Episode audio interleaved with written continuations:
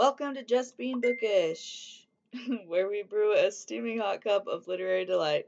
My name is Danae, and I am the host of this little podcast. Today, we're talking about the book The Royal We by Heather Cocks and Jessica Morgan. I read this book, I just finished it. I think it took me about a week. I wasn't reading every day, but you know, it was about 580 pages ish. Anyway, I did just want to add a little disclaimer that if you're someone who doesn't like spoilers, maybe you don't want to take a listen to this episode. I'm not going to get into super specific detail about things that happen, but I did just want to give a heads up for anybody who might be concerned about that.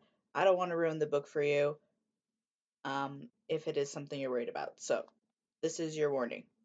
I also just wanted to say I am probably going to get a little bit ranty because that's literally all this is. I'm just spilling the beans on what I thought of this book. So, that's just another disclaimer for you. So, this book is a romance. I think it's loosely based, and by loosely, I mean very, very loosely, based on the love story of Prince William and Kate Middleton. And it was at least inspired by that.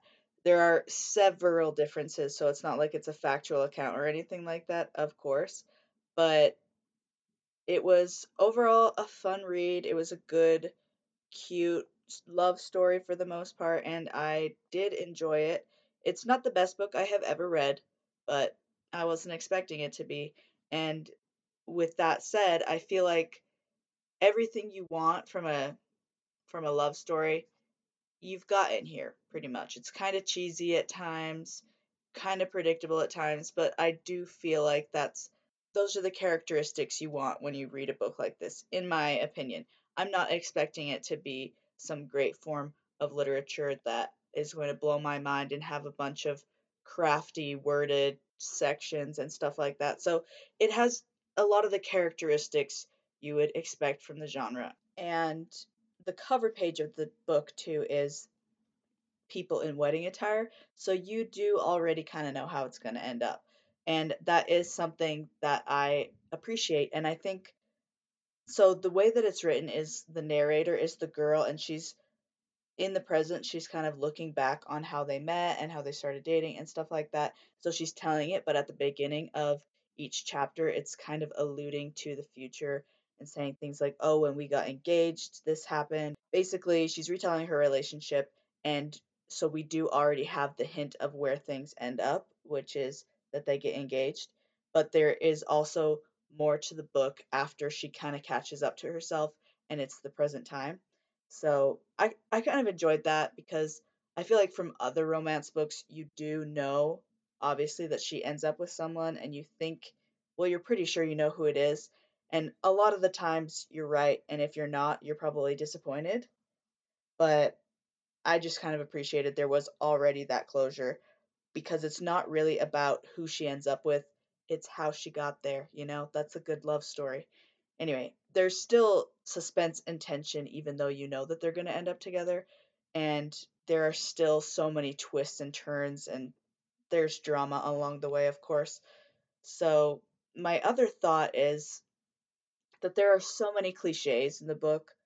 Not an overwhelming amount, but it's like she's kind of a wild girl and she meets the prince who's obviously supposed to have a pretty well set life for him but he sees her gets to know her and he she rubs off on him a little bit and he goes a little bit crazy.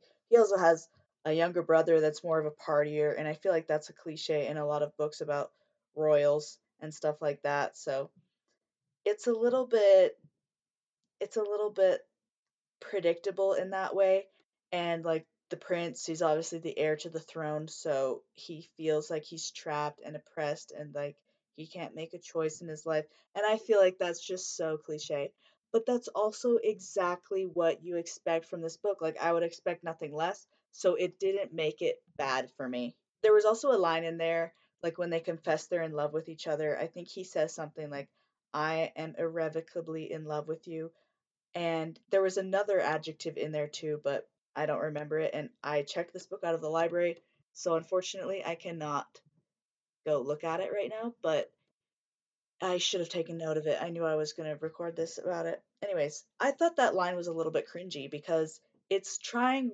really hard to establish that the love connection is strong and it's real and it's you know, it's so romantic, but it's so intense that it doesn't fit in with the rest of the tone of the book. And I think that that the way that they don't fit together just didn't really make me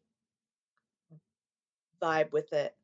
Not sure if that makes sense, but basically, I kind of laughed when I read that because it was just so cheesy and it seemed a little bit out of place. I do understand the purpose it was trying to fulfill. I don't think that it was meant for this book though. So, there were a couple of things like that that I was like, okay, this this is trying really hard to be like Pride and Prejudice or something, but it really wasn't. And the reason it wasn't, which falls into my next point, is because there are very there are references to the current time period that we're living in. I don't remember when this book was published. It was probably like 2012 or something like that. But there are references that make it a very current book. Like this is definitely not a Regency era, Victorian era, whatever.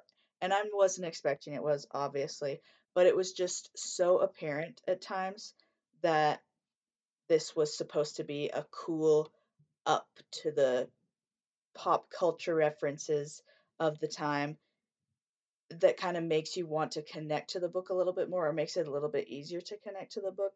But it also is something that really can date the book. And because this book has been out for probably 10 years at this point, I'm really not sure. I should probably look that up. But you can tell that it's kind of falling out of time, if you know what I'm saying. For example, you look at classic books, and a lot of them don't have a lot of identifying features of what time period it's taking place in.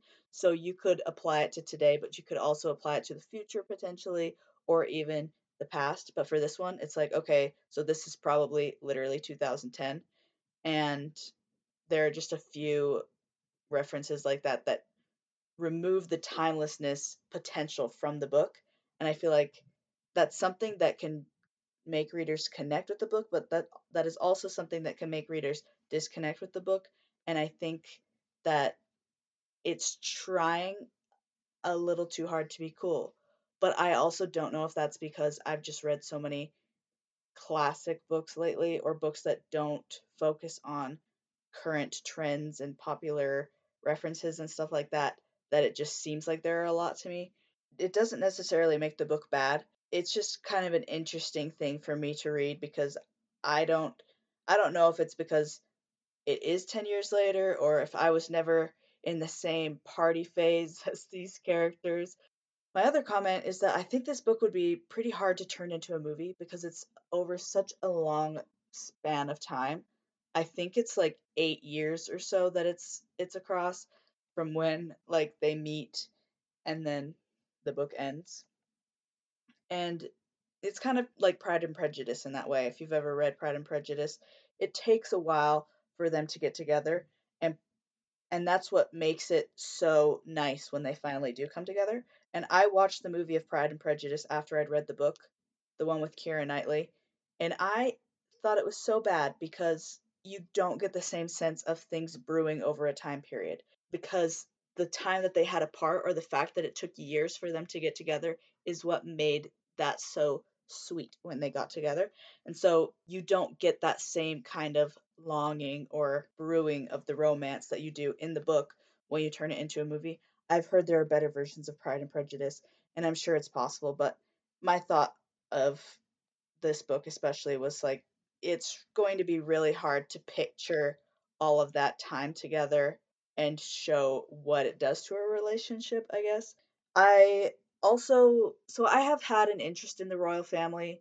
I don't I really don't know what it is, but I've always been kind of intrigued by them and I'm sure a lot of people can relate. So books like this or movies about royal people and stuff like that always kind of interest me, but at the same time, books like this one, for example, just feel unrealistic to me.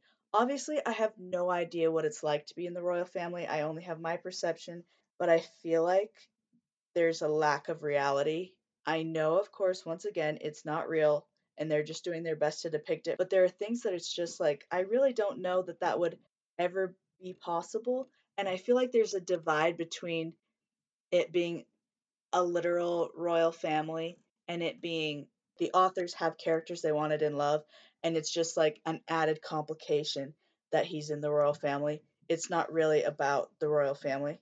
And I'm not saying it necessarily is meant to be. I'm just you know, that's kind of what I noticed. There seems like a disconnect between the character that she's in love with and his role.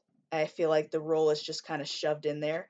Whereas in reality, I feel like what would make it feel more realistic is if it was more of this is his role, that is who he is. But I think in this book, and in many others I've read of like royal relationships, there is too much of a disconnect between the person and their role. But I feel like that's also one of the big tension points in a lot of books like these, and this one as well. Like he doesn't, he's frustrated sometimes by what he has to deal with in regards to his relationship because he is in the royal family, which is totally understandable. And on top of that, I feel like the relationship itself is cute, but it's also definitely a story. And obviously, all types of media have struggles with this, but it just lacks a feeling of reality sometimes.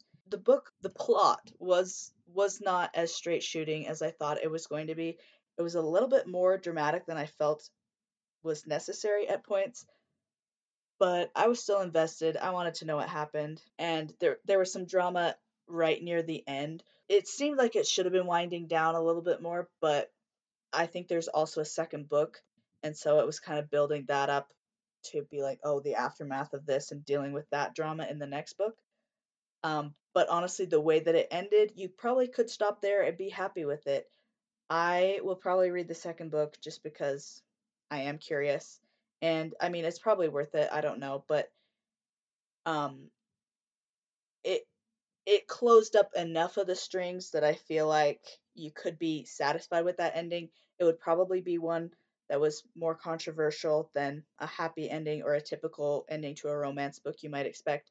But I think I would have been fine with it if there wasn't a second book. But there is, so maybe we'll review that one when I finish it.